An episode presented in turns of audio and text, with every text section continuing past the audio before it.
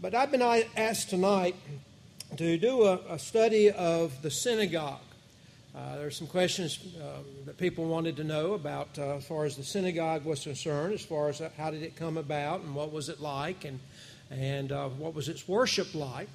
And I think we will find this to be a very interesting study. And although we won't be honestly using any scripture tonight, uh, because it's just not that type of study. I do think there's some information that will be helpful to us because it's important we understand what the synagogue was all about because it certainly was a part of Jesus during his lifetime. And as we just finished a discussion on the book of Acts on our Sunday morning, ser- uh, Sunday morning sermon series, uh, Paul oftentimes went to the synagogue uh, to do his preaching. Uh, whenever he would arrive in a town, even if it was a Greek town, uh, the first place that he would go would be to the synagogue. So I think it would be helpful if we have a greater appreciation about, the under, uh, about our understanding of the synagogue. So uh, when you see such passages as Jesus returning home to his hometown, and he goes into the synagogue there and he reads the scripture and he says, This has been fulfilled uh, in your sight. You need to know where he was at when he said such a thing. And um, just, I just think this will be a helpful study, even though it is not a study of a particular text, that type of thing. Well, how did the synagogue come about? Well, most historians believe, and no one knows for sure because this happened so long ago, but most historians believe that after the Babylonian captivity, when Nebuchadnezzar, Nebuchadnezzar came into Jerusalem in 608 BC and destroyed the city of Jerusalem, and finally destroying all of it uh, a little bit later on, including the uh, temple, uh, and then you had this mass deportation of Jews uh, in the land of Babylon. They realized for the first time in their life that they didn't have a place to worship any longer, uh, that the temple was gone. Now, think about the implications of that. First of all, from the time that they left Egypt until the time that Nebuchadnezzar destroyed the temple, uh, the people of Israel always had a place to worship. It began with the tabernacle that was constructed in the wilderness according to the plan of God, and that tabernacle uh, went with the Israelite people during all the time they were in the wilderness, including the 40 years they were wandering. And then when they got to the promised land, that tabernacle was set up once again as a place of worship. Uh, later on, it was moved into to the city of Shiloh. And after David died and his son Solomon became king, uh, God's temple was finally built, and that was the structure, Solomon's temple, that existed until it was destroyed by Nebuchadnezzar. So you've got a quandary that the people of God now have. They do not have a place to worship. Um, they don't know how to deal with the situation, and uh, we discover, as you remember perhaps when we were studying the book of Ezekiel, that the people who were living in Babylon began to start gathering by the river uh, to pray and to study. And uh, Ezekiel makes several references of this, but evidently the, the Babylonian River was a place that became known as a gathering place for the Jewish people to pray for their nation, pray for their people, to pray for the return during the seven year, uh, 70 years of being in exile. And before long, um, it became a situation that became an appointed time.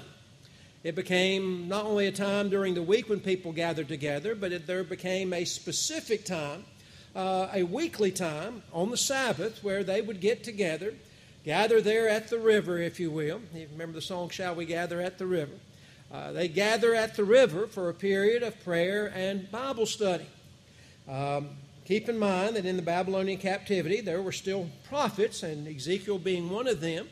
And the Bible talks about how that the church fathers would come to Ezekiel for instruction and that type of thing. And of course, Ezekiel would appear uh, there by the river uh, to do some of his crazy uh, word pictures, if you will.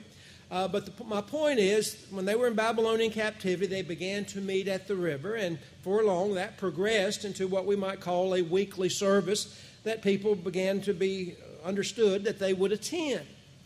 Well, don't know how long that transpired in the 70 years they were there, but somehow or another, uh, this became be known as the synagogue.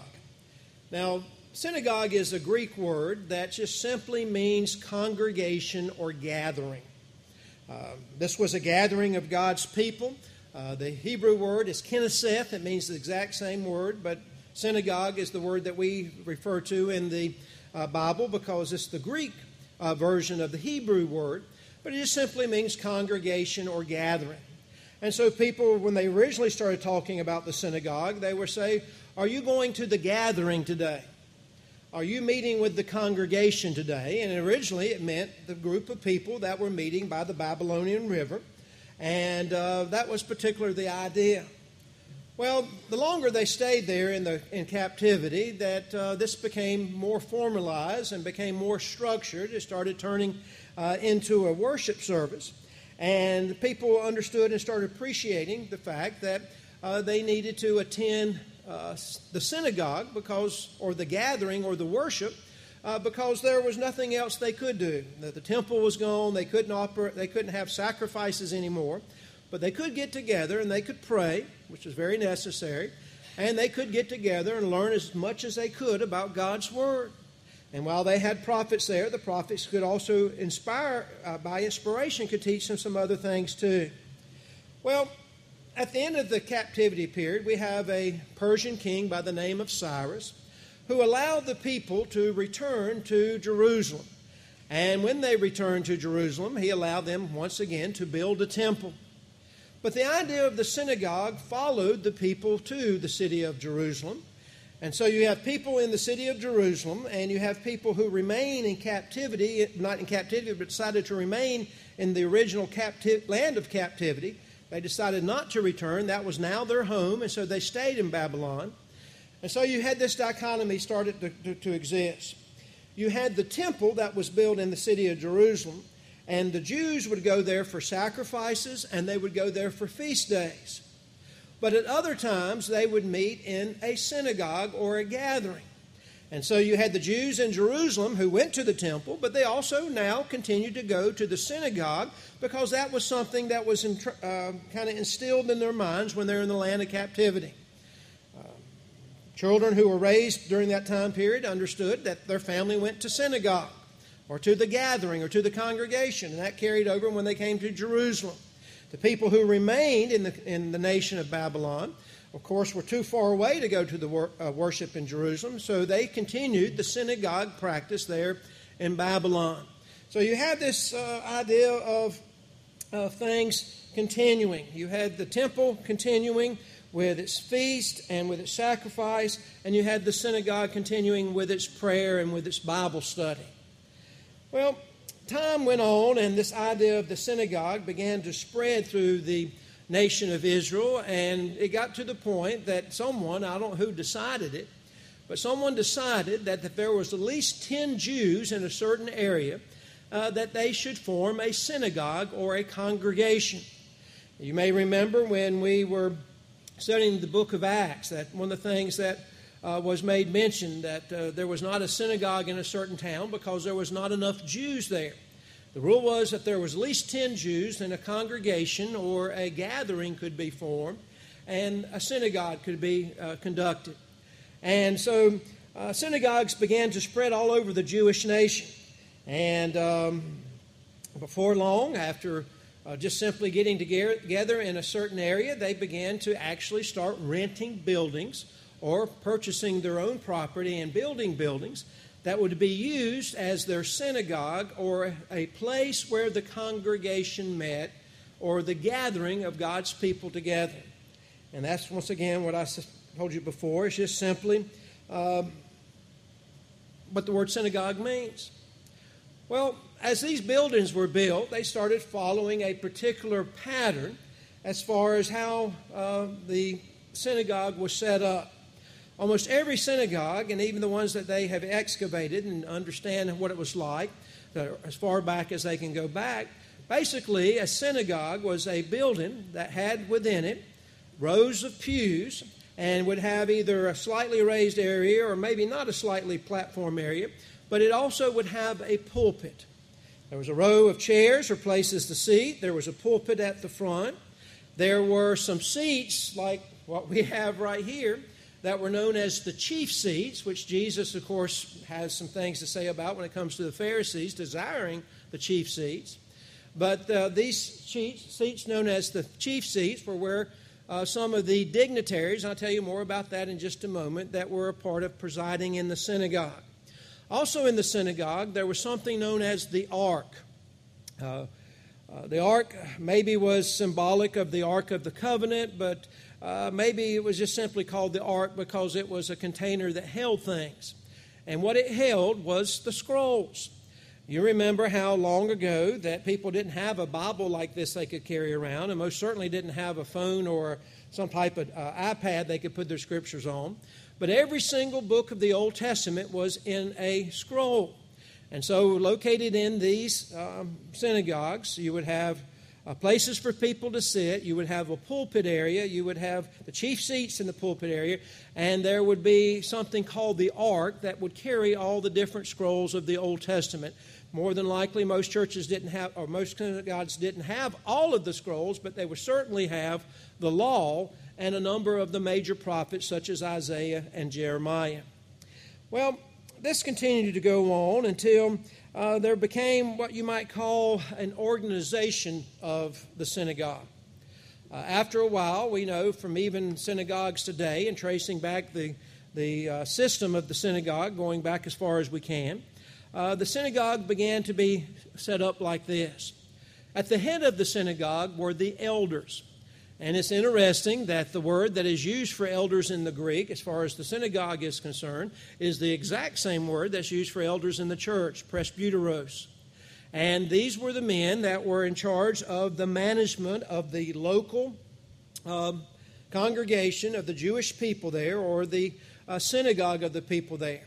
Uh, they were basically the leadership of that particular area, and they dealt with the management of that synagogue and dealt with any issues that may come up in that synagogue and whatnot. Underneath them was someone that was known as the ruler. Uh, the ruler of the synagogue, and you'll read about this in the book of Acts, but the ruler of the synagogue was a man that was appointed by the elders uh, that was in charge of the worship service. Uh, he really wasn't a preacher, so much as he was more like a deacon, the deacon in charge of the worship service. He was the one who made sure that uh, the worship service was performed in a certain kind of way, that everybody had their own type of exi- uh, assignments, that if someone wanted to speak, they had to get permission from him first, or he had the opportunity, if he would like, to go and appoint someone to speak. And we'll talk more about that in just a moment. But you had the elders of the synagogue, and you had the ruler of the synagogue that was in charge of the worship service itself. And then you had uh, a man that was known as a servant or a deacon who was in charge of the maintenance of the synagogue. A long time ago, they didn't have electric lighting like we have. Um, uh, they had candles and lamps and that type of thing. And so the deacon of the synagogue or the servant of the synagogue would be the one who would get there early. He'd make sure all the lamps were lit if it was a dark day or night. And he would take care of things and making sure that the maintenance of the building that was a part of their synagogue would be taken care of. And I think you can see kind of a little, uh, uh, uh some similarities here, and I think that's important. We'll talk more about that in just a moment. But only did you have an elder and a ruler and a deacon, you also have it in, a synagogue, in the synagogue someone who is known as the delegate. And the delegate was probably the one that's closer to what we would call a preacher or an evangelist today. Uh, he, of course, was not evangelistic and going out and trying to proselyte Jews because people were Jews by nationality, but he was the one who was the main reader of the scriptures. He was the one that basically uh, was uh, making sure that God's scripture was read in the synagogue and it was the appropriate scripture for the time. A little bit later on, as time progressed, uh, rabbis were introduced into the synagogue system. And a rabbi was just originally just simply a Bible class teacher. Uh, they would have Bible classes sometimes before a synagogue worship service, and they would have sometimes Bible classes after a um, synagogue service. And the rabbi would be the one who sat down with the people who were interested in studying God's Word, and they would open up a scroll and turn to a certain passage, just like we do with our Bibles today, and that rabbi would teach the Bible class. As time progressed, especially during the time of Jesus, it had progressed to the point that these different rabbis and these different synagogues, especially ones in major cities, would have their own religious schools. And in fact, um, there in Matthew chapter 19 and verse 9, when the issue of divorce came up, there were two main rabbis that had different, differing views in their school of religion. And some people think that they came to Jesus with this question to see which side of the rabbinical school would Jesus pick about what Moses meant when he said you could divorce your wife. But you had these uh, rabbis that would uh, teach Bible class and would conduct religious schools, and they also would be the ones um, that especially happened after 70 AD when the temple was gone again, but they would be the ones who would perform weddings and funerals. So you had the rabbi. And then the last group of people in a synagogue, as far as any kind of official church duty, was the almoners. And the almoners were a group of people that were in charge of the alms of the church. Uh, people were expected to give alms or contribute their income, if you will, uh, to the synagogue. And the reason why this was important was because uh, the synagogue now consisted of a building that had to be paid for. There was taxes that had to be paid for as far as that building and the property. There was money involved uh, with, as far as the upkeep of the building, and so it was important that uh, that there were alms given for the support of the synagogue. And so you had a special uh, man or several men that were known as almoners uh, that were charged that were in charge of the contribution, if you will, uh, there in the synagogue. So basically, by the time that Jesus um, lived and kind of progressed a little bit more after his time period and Paul's time period, but basically during this time period, you had elders, uh, you had a ruler of the synagogue, uh, you had the delegate, you had the rabbi, and you had the servant, and you had the almoners and they were the main leaders who were a part of the church. And as you read through the book of Acts, you'll uh, see references to the elders of the synagogue or the leaders of the synagogue. You'll see references to the ruler of the synagogue. Uh, but these other men, of course, were a part of it. And of course, we've heard the term rabbi many times as we discuss the life of Jesus. But all rabbi simply meant was he was a master teacher, and thus the idea of having Bible class. Well, as time went on, the worship service of the uh, synagogue developed into something that was known throughout all the synagogues. I'm not sure how it came about. I don't sure what information was passed, but the rule finally became that if you went to a synagogue in one area, you'd find the same worship service as you would if you went to the synagogue in Jerusalem and so on and so forth. It became very uh, similar and very much the same. But the worship service in the synagogue was always began uh, with the recitation of the Shema. When everybody finally was set, set and it came time for worship service to begin, uh, they would from memory recite the Shema. And now you may not be familiar with that term, but the Shema is the um, very important part of the Jewish faith and something that Jesus said that we should uh, appreciate and understand. But it comes from Deuteronomy chapter 6, uh, and uh, beginning at verse 4 and going through verse 9. But the whole congregation as a group would recite, Hear, O Israel, the Lord our God is one Lord. You shall love the Lord your God with all your heart, with all your soul, with, and all your might. And these words that I have commanded you today shall be on your heart.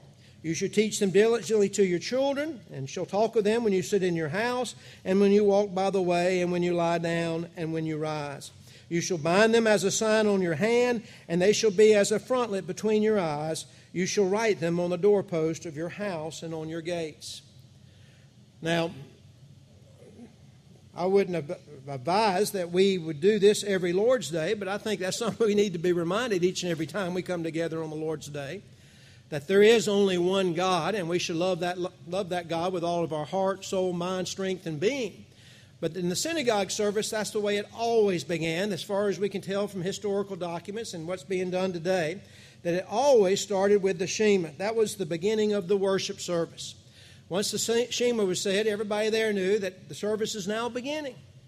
And after they had the Shema said, they would um, have congregational singing without instruments. And this was something that, of course, was uh, foreign to what the temple was doing. But this wasn't a temple worship service, this was a synagogue worship service. And um, they did not believe that you needed to bring in all the instruments and whatnot. They just had congregational sing- singing uh, that was a cappella, if you will.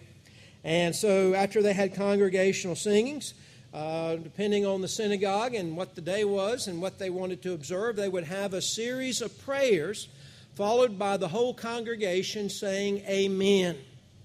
And so you would have the Shema, you would have the congregational singing, then you would have a series of prayers that would be prayed uh, with the whole, whole congregation agreeing to it. And then you would have the reading of Scripture. And in the synagogue, sometimes these services would last forever because anybody that wanted to read the Scripture could simply let the ruler of the synagogue know that he would like to read Scripture and he would select the scroll, what he would like to read. Some, in some cases, there would be specific scripture readings that had been assigned for that particular day and had to be read without exception. But he would read a scripture, and then, if he wanted to, he could give the interpretation of that scripture.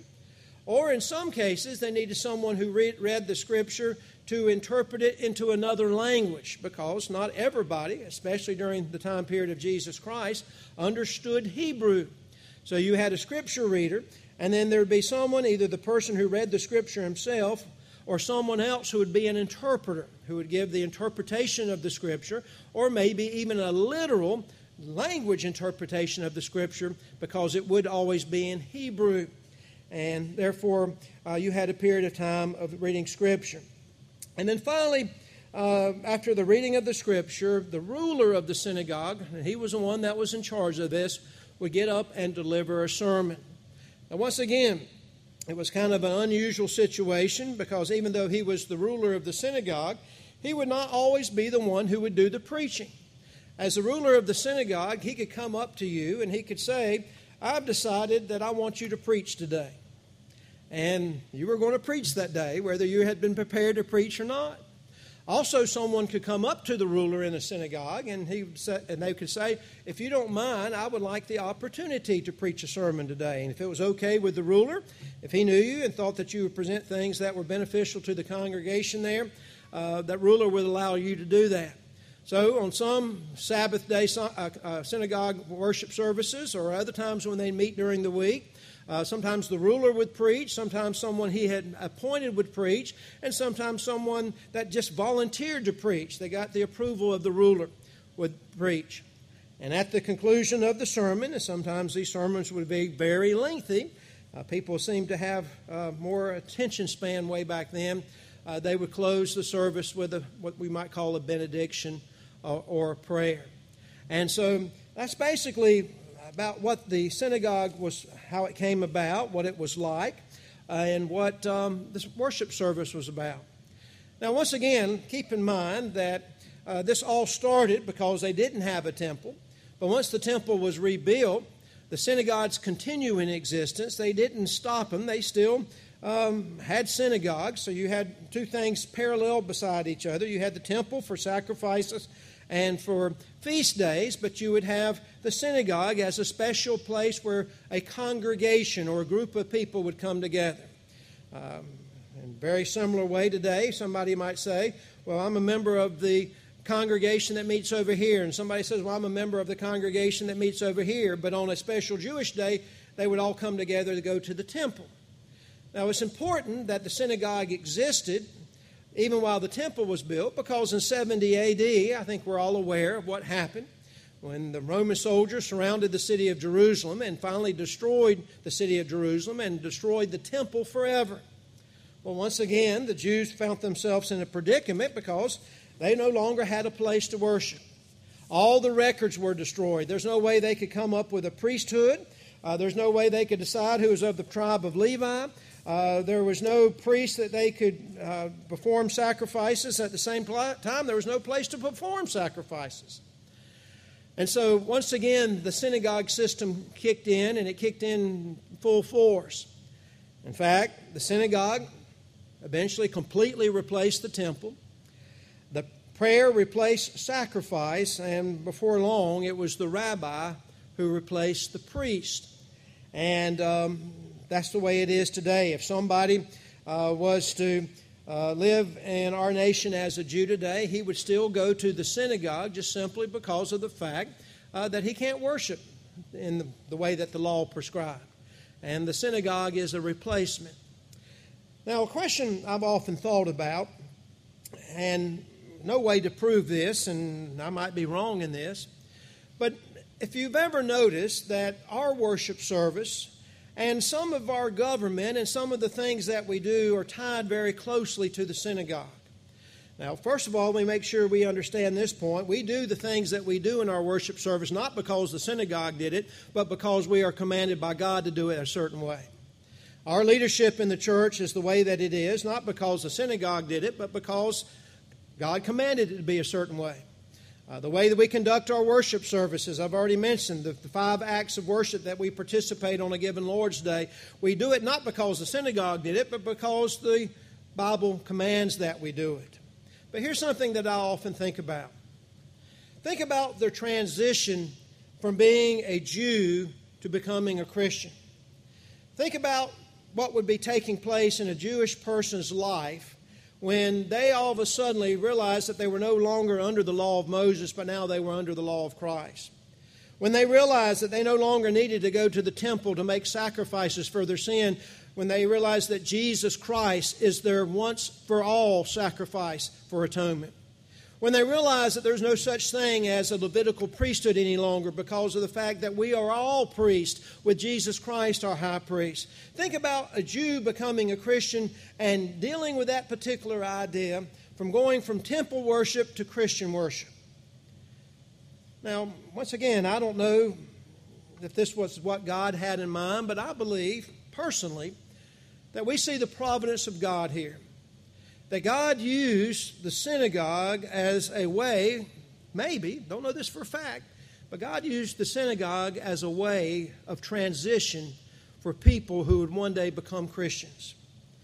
Think about it. They went from being in a temple to worshiping in a synagogue, and then when they became Christians, their synagogue now became not a congregation of Jewish people following Jewish laws, but a congregation of Christians who were worshiping Jesus Christ. Once again, the word synagogue just simply means congregation. And in that congregation now of Christians, they observed that, yes, there were some differences, like the Lord's Supper. They never took the Lord's Supper in the synagogue, but yet the worship service was very similar to what they were used to in the synagogue. There was congregational singing, there was preaching, there was prayers, there was the giving of their means. The only really thing that was different now was that they had a celebration called the Lord's Supper that reminded them of the great price that Jesus Christ paid for them. But yet the transition was kind of smooth. There was not just an, a big awkwardness about what are we going to do now. As they discovered what God's will was for them in the Lord's church, they discovered, yeah, there's some changes that were going to be made. There are some differences in how we go about things, perhaps, and the things that we're going to be talking about is different. And we're no longer under the old law, we're now under the law of Christ. But yet, I believe that God provided the synagogue, which be- began way over on the, on the shores of the Babylon River, as kind of a transitional phrase, phase, if you will Uh, to get the Jewish people who one day would become Christians to already have a model that they were going to follow. Let me emphasize again, let somebody go and say, well, the only reason why we do what we do is because of the tradition of the synagogue. No, the Bible is very clear that we pray on the Lord's Day because we're commanded, that we give of our means because it's commanded, that we sing because it's commanded, we preach the word because it's commanded. It's not because it's something they simply did in the synagogue, but we have a command. Now, it's something that they did, but we have a command. But I think that the transition there is something very important. So we can think about the synagogue and we think about it with two different aspects that's important to us now as we live as Christians. First of all, its historical importance. Anytime we open up our Bibles and look at the life of Jesus Christ, we see the synagogue mentioned. It's important we know what that means. Uh, anytime we open up our Bibles and we read about uh, Paul traveling from city to city, and the very first place he stops is a synagogue. We can understand and appreciate what was going on in that synagogue, why that synagogue was there, and what their worship service was about, and why the Apostle Paul, for example, was allowed to speak even though he was a visitor. All he had to simply do is go talk to the ruler and say, Ruler, I would like to speak today. And the ruler could say, Well, okay, go ahead, my, my brother. I see that you're a fellow Jew. We'll allow you to speak today. Now, oftentimes he'd be thrown out of the synagogue. But that shows you the appreciation, the understanding how Paul got to do that. If I walk into a building today, if I'm traveling, uh, unless the preacher knows me, he might be very wary of the fact if I ask to preach. But Paul could be a complete stranger from another land, but if he talked to the ruler of the synagogue, he would get the opportunity to speak to the people there. But here's the second thing that we need to appreciate about the synagogue. The synagogue makes us appreciate the fact of how we have congregational worship today. When you do away with the temple, when you do away with the ability to, to offer sacrifices under the Old Testament dichotomy and the things that were a part of that, what are you left with? You're left with a synagogue or a congregation of God's people just simply meeting together, which takes on even more importance and significance under the New Testament age. And in a lot of ways, it was kind of the go between the, the transition from the old Jewish worship that was a part of the temple to the new Christian worship that is now certainly a part of our lives. And as I said, that took a lot of our time this evening, so there's no point entertaining any other questions. But I hope this has been informative to you, and perhaps maybe you've learned something tonight that you're not aware of.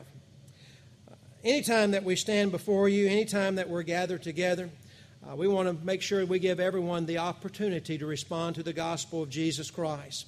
Because Jesus did die on the cross, He is now our high priest or our mediator, our advocate in heaven.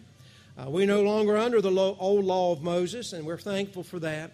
But under the law of Jesus Christ, if you want to become a Christian, you have to obey His commands about uh, believing and repenting and confessing and being baptized for the remission of your sins. And if you need assistance in that tonight, we'd be so very happy to help you with that. But we hope tonight, those of us who are Christians, this will strengthen our faith in God and His Son Jesus Christ by the information from history that we learn. But also, if you have a need tonight, we certainly want you to respond as together we stand and sing.